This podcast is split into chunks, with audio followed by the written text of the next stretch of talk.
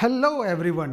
Welcome to Studio 4's podcast series called The Digital Blueprint. My name is Ajit Gupta, and I will be talking with architect Chirag Dedia about the practical ways to implement BIM and debunk the myths revolving around BIM.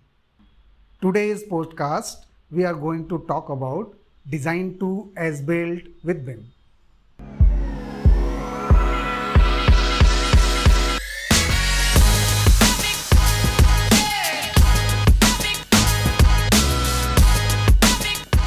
Chirag as a project owner when we are up to adopting BIM तो एक बड़ा challenge होता है कि it should be succeed so when it comes to that a road way of selecting the path the right path how to approach which approach should be adopted and which should be dropped it plays a very vital role right so just आपसे ये समझना चाहते हैं कि which which path should be followed how to approach can you please brief about this So, when a project is about to start, the project owner is appointing various design consultants on the project. Right. It's important that the scope of BIM is included in the design consultant scope so that they are producing the BIM models for their design process. okay And a BIM consultant can be brought on board to guide the whole team. So the BIM consultant will set up the BIM execution plan. The BIM execution will define the roles and responsibilities of various stakeholders in the project. At the same time, the BIM consultant will define in the BEP what is the level of information that is required in the BIM model, who will put it at what stage, right what are the different uh, workflows that will be required when we look at the deliverables and approve those drawings which are reaching let's say dd stage tender stage gfc stage so the bim execution plan once it defines all of this and the bim models are produced after that the bim consultant will federate those bim models will run clash checks on the project and make sure that the clashes are resolved in the bim model Right. at the same time drawings are being issued right so, assuming all of this process is followed, you, at some point you're reaching tender set of drawings and models and BOQs. You're also reaching GFC level of models, drawings, and BOQs. Right, got it. So, as you said, the design consultants should have this in your scope for modeling. Yes. Okay, so now we have correct model up to GFCs. So, what is the next steps according to you?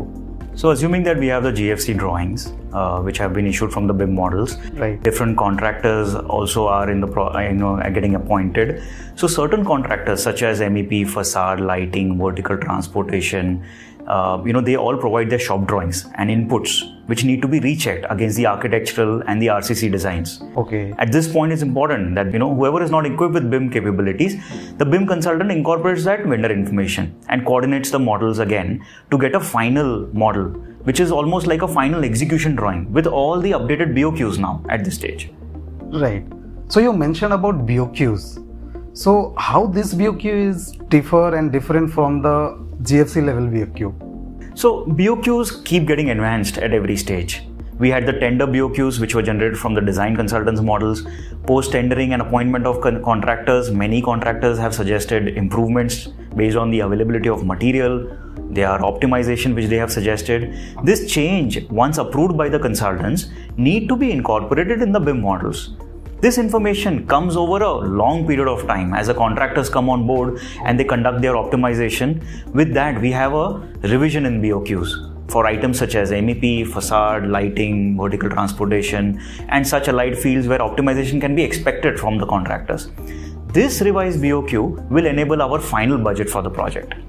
contractors must be coming in a several time at a several stage of projects and at the same time those practical level BOQs should be incorporated and extracted from there. Basically, it is very complex to in at the standpoint of project management. Precisely, you know, change is inevitable in construction. BIM allows us to embrace that change. What do I mean by that? Is that as the changes in the models are being done by various stakeholders, parallelly, extraction of quantities can happen to see the impact of that change on the budget. Yes, right, right. So now we have the correct model with correct quantities. Is this sufficient to proceed ahead? Yes, so with these models and quantities that we have at every stage, we can now create our work breakdown structure and our network of activities for our planning.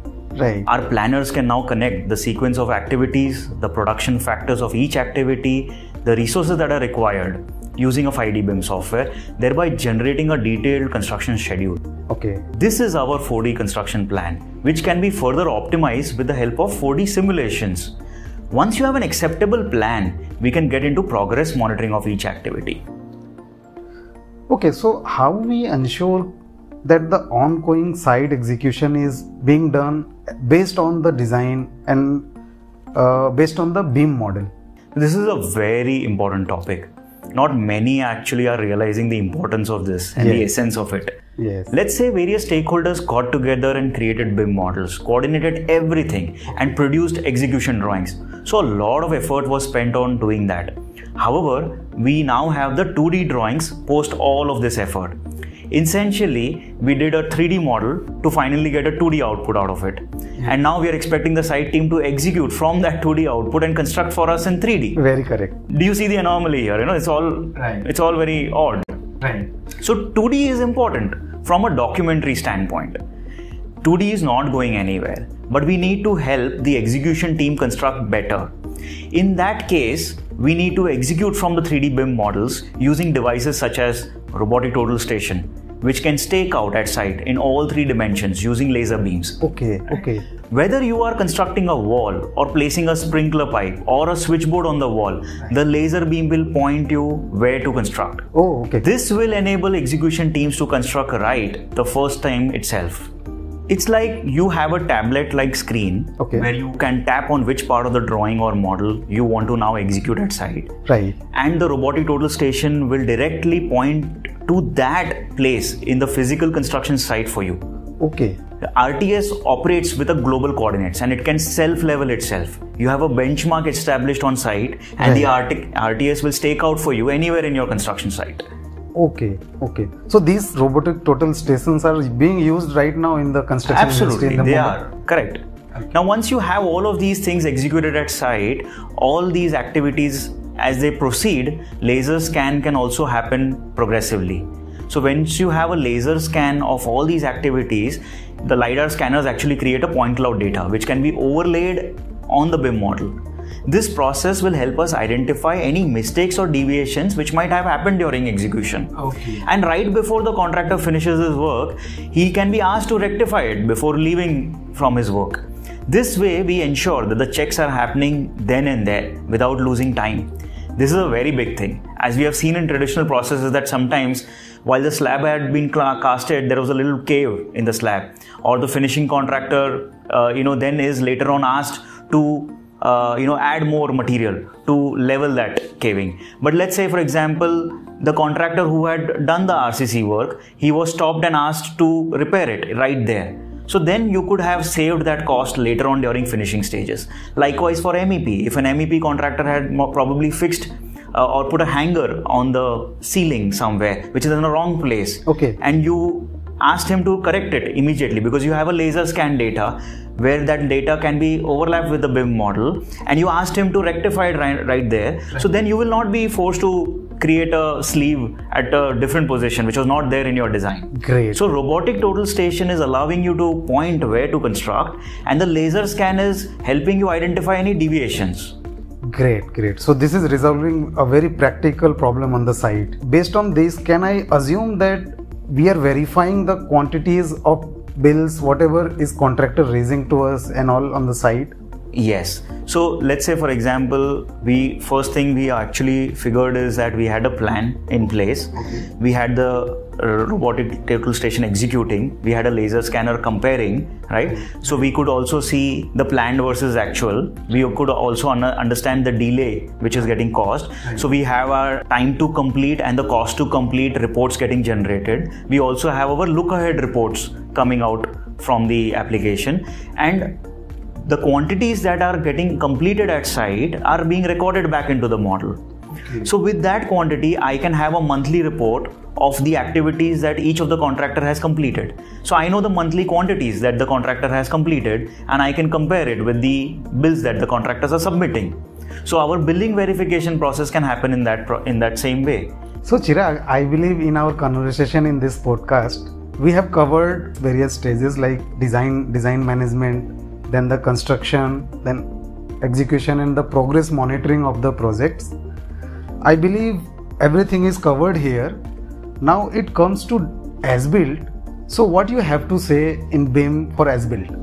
So as you can see, uh, as the construction is progressing, uh, progress monitoring ha- happening using the BIM models and the laser scanners. Right. With the help of laser scanners, we also know what actually finally got executed. Ha, right. That means in the BIM model, we are now incorporating what got executed finally at site. Right. That is helping us update and reach our as built models.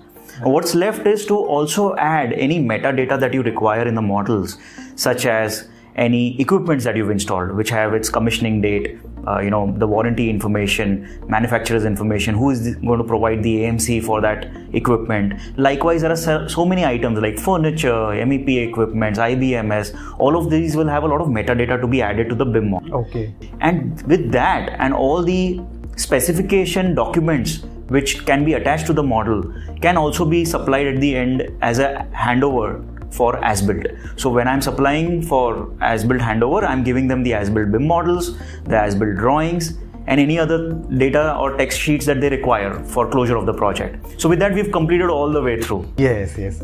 So that means the actual deviation during the project execution is captured in the as built.